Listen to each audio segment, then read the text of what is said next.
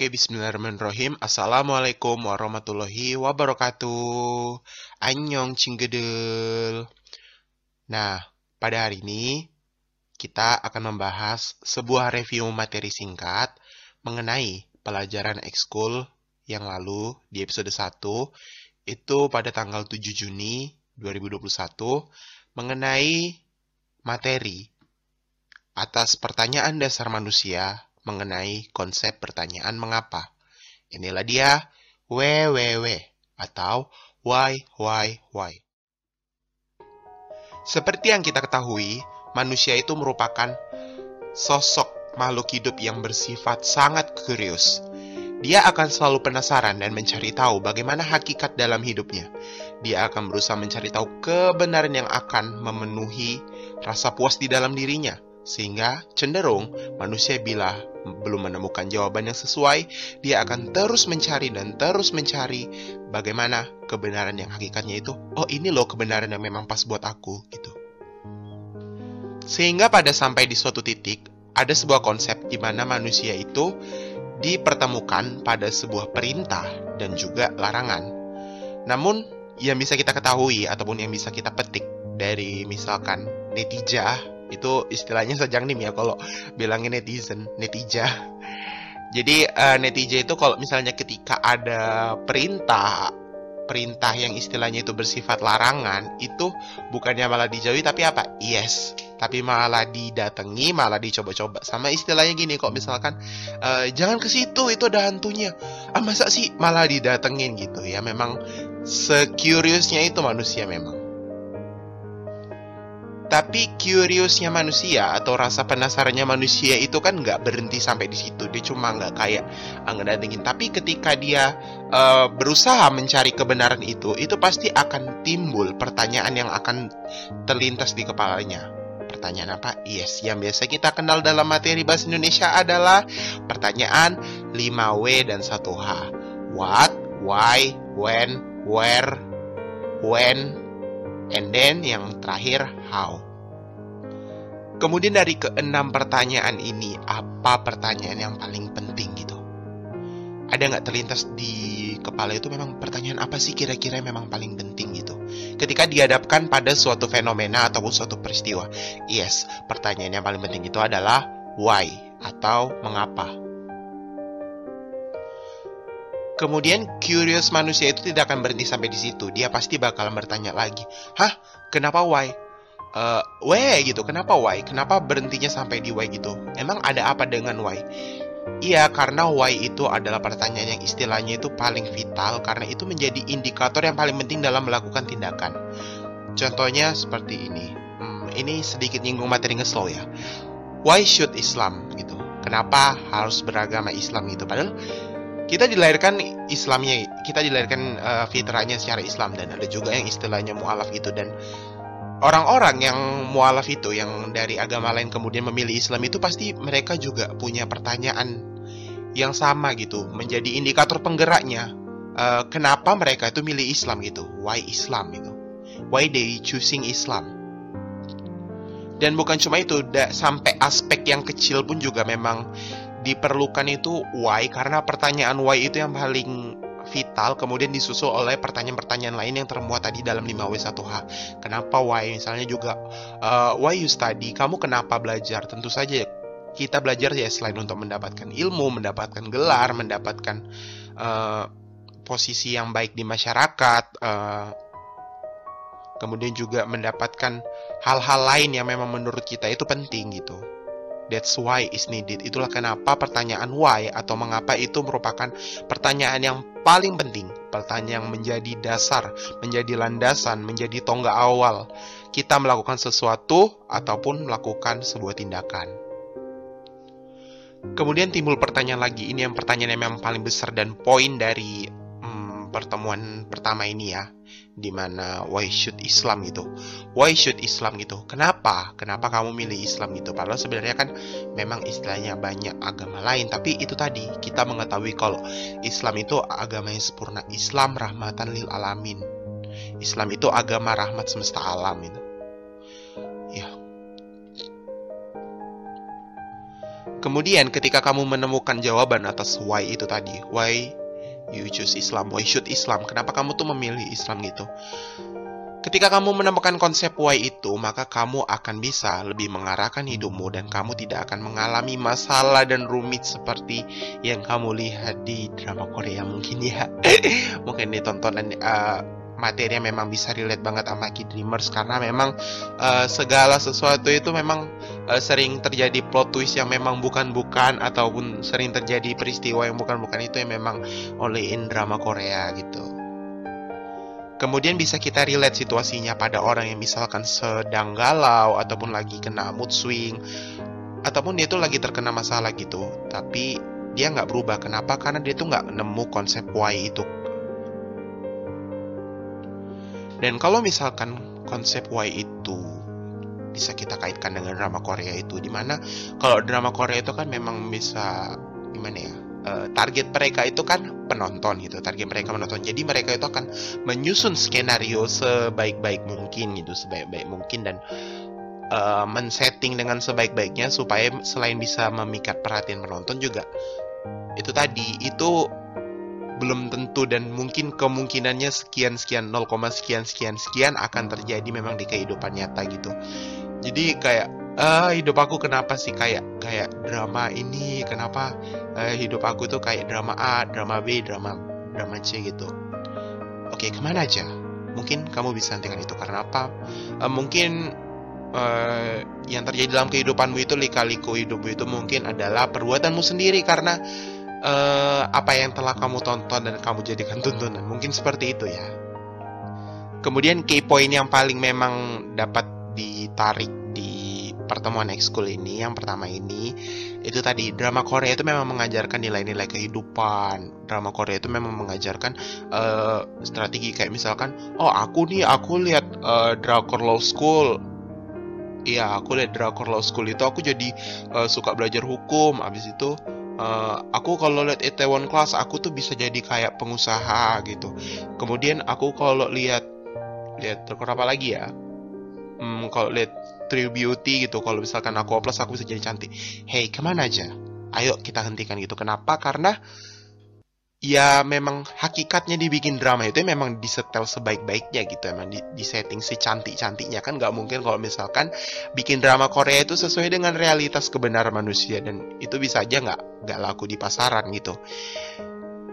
Memang eh, gimana ya kalian itu jadikan pembenaran kalau misalkan drama Korea itu bisa dijadikan sebagai realisasi dalam kehidupan padahal sebenarnya enggak lantas kenapa kamu masih buang-buang waktu melihat hal demikian. Hmm. Tapi ada juga ya memang beberapa orang ataupun uh, beberapa kalangan gitu yang istilahnya itu mereka sudah mengetahui gitu konsep why. Dia udah tahu konsep mengapa, mengapa dia itu memilih Islam, mengapa dia itu harus Islam gitu. Tapi karena beberapa perkara ataupun indikator dari luar itu sehingga dia kayak goyah di dalam dan dia itu istilahnya nggak menggenggam Islam dengan kuat itu nggak dicengkram dia dengan kuat padahal sebenarnya uh, menggenggam Islam itu istilahnya harus digenggam seperti bagaimana menggenggam bara api itu digenggam sekuat kuatnya gitu Jujur ini kemarin itu memang bener-bener relate banget sih sama materi nge-slow pertemuan pertama Why should we start gitu Di mana uh, selain dengan konsep pertanyaan why itu ada sebuah konsep tiga pertanyaan yang apabila kita bisa menjawabnya itu akan menemukan makna kehidupan. Apa itu dia? Yes, Ukdotul Kubro. Ukdotul Kubro adalah tiga pertanyaan besar. Apa saja pertanyaannya? Yang pertama, saya ini siapa dan saya ini berasal dari mana? Yang kedua, Kemudian saya ini hidup di dunia ini mau ngapain? Saya mau apa di dunia ini? Dan yang ketiga, setelah kehidupan ini berakhir, saya mau kenapa gitu? Eh mau kenapa? Sorry, saya mau ke mana? Nah, mau kenapa? ini karena kebanyakan bahasa ya, sorry sorry. Bahkan juga diterangkan dalam surah Al-Furqan itu bahwa jika kamu hidup tanpa konsep tanpa konsep mengapa itu maka kamu itu bisa gimana ya uh, ibaratnya itu bagaikan binatang ternak gitu. Binatang ternak itu kan dia kayak nggak memiliki arah tujuan gitu. Mereka cuma istilahnya uh, makan pup makan pup. Ya kalau mereka lelah ya bobo gitu tidur tapi apakah manusia seperti itu? Enggak, manusia itu sifatnya dinamis.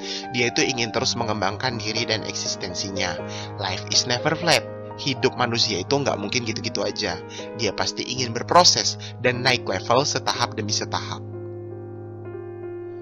Kemudian, setelah membahas konsep why tadi, Sajang Nim juga menjelaskan bahwa kebutuhan manusia itu ada dua, kebutuhan jasmani dan kebutuhan naluri. Nah, kalau kita bahas soal dua kebutuhan ini tuh, kalian bisa tonton di aplikasi Sky itu di episode 1 ya kalau nggak salah. Dan kebetulan uh, seneng banget sih gitu ada aplikasi Sky di mana itu kayak memang aplikasi platforming video yang memang istilahnya udah gratis. Dan episode pertama itu diisi sama Sajang Nim. Kenapa? Uh, entah kenapa Danang tuh kalau lihat materi yang diisi sama Sajang Nim itu ya kayak seneng aja gitu. Yang pertama diisi Sajang Nim, kedua sama Ustadz Felix Yao karena mereka berdua itu istilahnya kayak mm, role model lah, istilahnya sangat menginspirasi Danang gitu dalam uh, berproses seperti ini. Yang pertama, kebutuhan jasmani. Kebutuhan jasmani adalah sebuah kebutuhan di mana kebutuhan itu tuh harus dipenuhi. Jika nggak dipenuhi itu ya bakal mati gitu sama uh, sama istilahnya kayak materi penjelasan saja yang kemarin di Sky episode 1 ketika seseorang makan makan itu kan kebutuhan jasmani ya untuk menyehatkan badan gitu dan memberikan asupan nutrisi pada badan dan kemudian uh, metabolismenya itu kemudian pencernaannya berjalan juga dan pastinya mereka uh, manusianya itu tadi kan uh, hingga sampai di suatu titik itu kan harus mengeluarkan sisa-sisa gitu kan berupa itulah mm, buang air besar atau pup itu tadi. Nah, kalau misalkan pup itu ditahan itu itu sebenarnya bisa enggak. Karena kalau misalkan ditahan ya itu tadi dia bisa mengalami penyakit, dia juga bisa bahkan bisa mati gitu.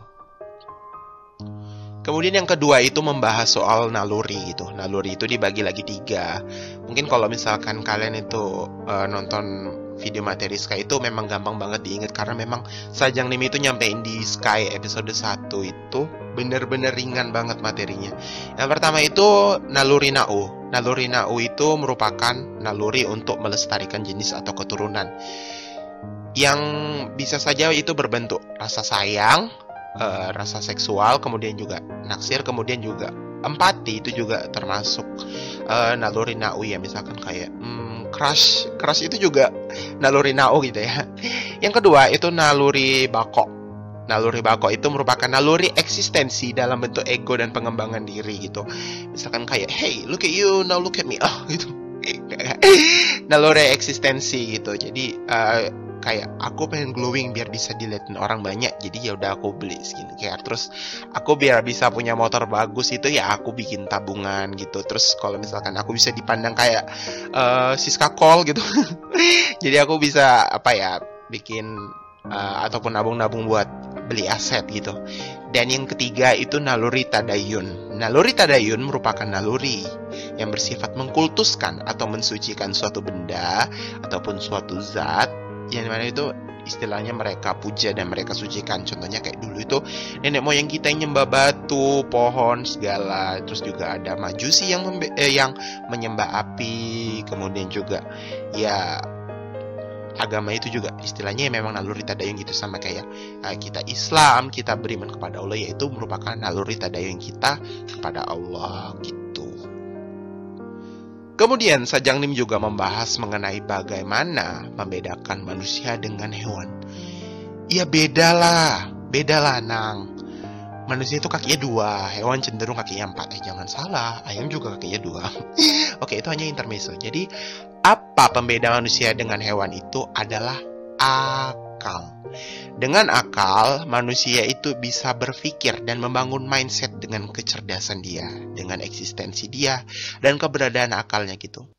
Jadi, kalau misalkan manusia itu mempunyai akal gitu, beda sama hewan yang istilahnya. Dalam istilahnya misalnya ya konsep tidur aja gitu manusia yang punya akal itu pasti bakalan berpikir kalau tidur itu merupakan tempat uh, tempat dia istirahat dan dia bakalan nyari spot yang bagus gitu. Misalkan tak kayak tidur di kasur ataupun di sofa. Beda sama hewannya kalau misalkan ya gue yang ngantuk ya udah mau tidur di mana? Mau tidur atas genteng kayak mau tidur di atas pasir gitu. Mau tidur di mana? Yang penting tidur gitu.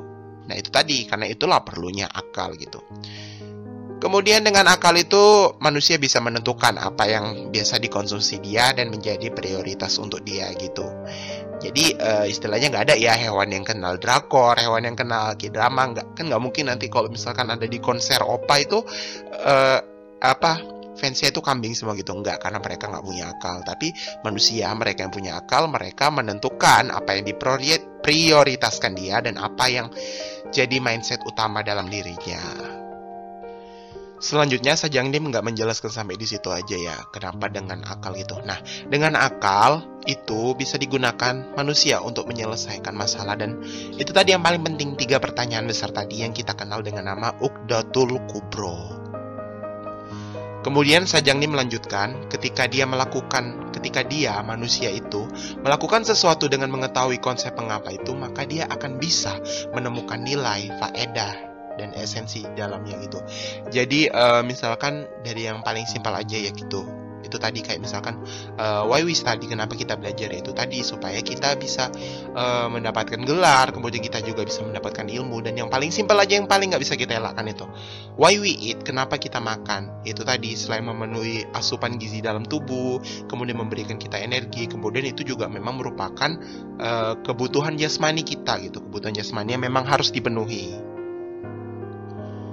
Kemudian Sajang ini juga menjelaskan bahwa misalkan kita bila dihadapkan pada suatu fenomena itu akan dipertemukan bagaimana cara kita menanggapi pemikirannya gitu.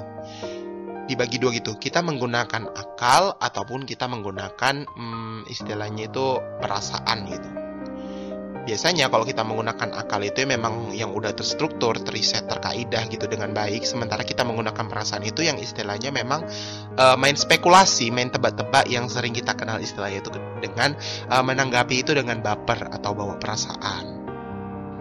Oleh sebab itu, itu tadi yang pertama memang harus diprioritaskan dalam pemikiran, dalam menjawab konsep-konsep sesuatu ataupun menjawab sebuah fenomena itu adalah pertanyaan yang paling utama tadi we. We we we. Uri we we we. Ya. Mengapa? Itu memang pertanyaan yang paling penting emang. Jadi ketika seseorang itu sudah terlalu banyak ngespekulasi ataupun juga terlalu berpikir menggunakan perasaan bukannya menggunakan akal maka orang itu tuh memang bakalan jadi orang yang baperan gitu. Dia bakalan hidup dengan uh, dramanya sendiri. Jadi apa gitu alasan manusia itu buat baper sama drama banyak drama itu dalam hidupnya gitu nggak ada. Oleh karena itu uh, gunakanlah akal. Makanya sering kita lihat di lain drama Korea itu Jonsi Charyo gunakanlah akal sehatmu. Sadarlah kau sadar. Sadarlah kamu wahai manusia Kemudian, Sajang Nim juga menjelaskan bahwa dalam naluri itu ada proses berpikir yang kemudian harus dibenahi ataupun harus lebih di aware, lebih diwaspadai. Itu ada empat. Yang pertama apa? Cara berpikir dengan informasi. Ya, segala sesuatu yang kita ketahui di dunia ini itu merupakan sesuatu yang kita lihat gitu. Itu namanya informasi gitu. Di mana itu tuh kita tangkap melalui uh, indera ya dan yang kedua itu ya indera itu sendiri gitu. Di mana indera itu memang petu, uh, tugasnya itu sebagai penangkap dan penyerap lah itu istilahnya. Dalam memahami suatu fenomena ataupun suatu ilmu ataupun suatu konsep. Di mana indera yang paling penting itu adalah mata dan telinga. Oleh karena itu ya ija dijaga dijaga pintu masuknya. Maksudnya dijaga pintu masuknya? Iya, jaga mata, jaga pendengaran. Jangan ditengok yang enggak-enggak. Jangan lihat-lihat roti sobek kakak. Jangan denger-denger yang enggak-enggak, oke? Kemudian cara berpikir otak. Iya, memang sih. Otak manusia itu memang diciptakan dengan sempurna ya. Karena memang uh, itu tadi terlebihnya kita selangkah lebih beda daripada hewan itu karena manusia itu memang memiliki akal gitu. Bagaimana kinerja otak kita itu menggunakan uh, ya iya sih menggunakan otak gitu. Untuk berpikir gitu, bagaimana cara memikirkan suatu konsep atau fenomena, terutama dalam memahami Islam gitu, dengan pemikiran yang sehat gitu. Jadi uh, setelah kita melihat fenomena, kemudian kita indra melalui kita indra melalui telinga dan mata, kemudian itu akan diteruskan di otak gitu. Kemudian ya memang akan disimpan. Kemudian yang terakhir itu atau yang keempat itu cara berpikir dengan informasi sebelumnya. Yang kemudian itu bakalan dicocokkan gitu dengan memori yang udah tertanam di otak tadi gitu. Jadi ada informasi masuk, udah di indra, kemudian juga uh, masuk ke otak, itu bakalan dicocokkan dengan uh, dicocokkan dengan ingatan sebelumnya. Seperti misalkan kita dihadapkan pada sebuah benda. Bendanya itu bisa mengeluarkan suara, e, bentuknya kotak, kemudian kayak ada e, gimana sih bilangnya? Kayak ada gendangnya gitu. Terus ketika kita raba, kita kita lihat ataupun terus kita dengar gitu. Terus itu akan diteruskan misalkan rangsangannya ke otak gitu. Terus informasi sebelumnya itu pasti bakalan e, ngasih tahu gitu. Ini apa gitu oh ini ternyata sebuah speaker gitu misalkan. Kemudian Sajang Nim juga ada ngasih ini ya, ngasih wejangan juga kemarin ya. Itu uh, soal konsep hmm, Ibu Maimon sama wawancara step by step ID itu yang di mall itu itu bisa juga kalian denger di podcastnya Babo Radio episode 13 kalau nggak salah itu ya eh no no no sorry sorry entah 13 entah 12 itu soal perang pemikiran jadi hmm, soal gimana ya kayaknya uh, cara menjawab uh, manusia itu dengan standar kebenaran mereka gitu. Nah jadi standar kebenaran yang benar itu gimana gitu? Ya Sajang Nim itu menjelaskan kalau misalkan uh, ya akibat dari itu tadi ya memang bagaimana informasi sebelumnya. Pokoknya empat komponen tadi itu mengakibatkan itu uh, banyak uh, standar kebenaran yang berbeda-beda itu di setiap tempat ataupun di setiap wilayah gitu. Sehingga didapat kesimpulan bahwa manusia itu tidak tidak memproses akal secara sepenuhnya gitu. Sehingga cenderung mereka menggunakan perasaan itu tadi kayak yang kita kenal dengan konsepnya itu baper. Tapi kalau misalkan kita bisa ngekonsep ataupun berpikir dengan akal maka itu tadi uh, konsep pemikirannya itu pasti bakalan seragam gitu. Terakhir, Sajang Nim juga menjelaskan bahwa ada tiga sikap yang mencerminkan kebahagiaan itu. Kebaikan supaya kita bisa mencapai kebahagiaan. Yang pertama itu mencintai Allah dan Rasul, yang kedua mencintai karena Allah dan Rasul, yang ketiga orang yang menjauhi larangan karena Allah dan Rasul karena takut pada kekufuran. Terakhir, ini juga Danang kutip dari buku How to Master Your Habits karya Felix Xiao di mana apabila kita ingin berubah, kita ingin merubah habits atau kebiasaan kita itu ya itu tadi kita itu harus istilahnya uh, merubah informasi, kemudian juga uh, menentukan gitu bagaimana akal, kemudian kita itu melakukan perbuatannya itu sehingga kita terbiasa. Setelah kita terbiasa, kemudian kita akan terasa bahwa kita telah melakukan perubahan tersebut. Ingat, cari kebenaran, bukan mencari pembenaran. Gunakanlah akal dalam berpikir, bukannya menggunakan perasaan. Ujung-ujungnya nanti bakalan baperan dan banyak drama. Oke, mungkin itu aja ya resume yang bisa Danang sampaikan hmm, pada hari ini karena uh, resumenya itu juga memang acuan dari catatan yang Danang buat sendiri gitu. Apabila ada salah mohon dimaafkan dan apabila ada yang benar karena sesungguhnya itu adalah semuanya milik Allah gitu. Sorry sebelumnya karena Danang juga dalam kondisi memang kurang enak badan. Akhirul kalam, hmm, terima kasih. Assalamualaikum warahmatullahi wabarakatuh.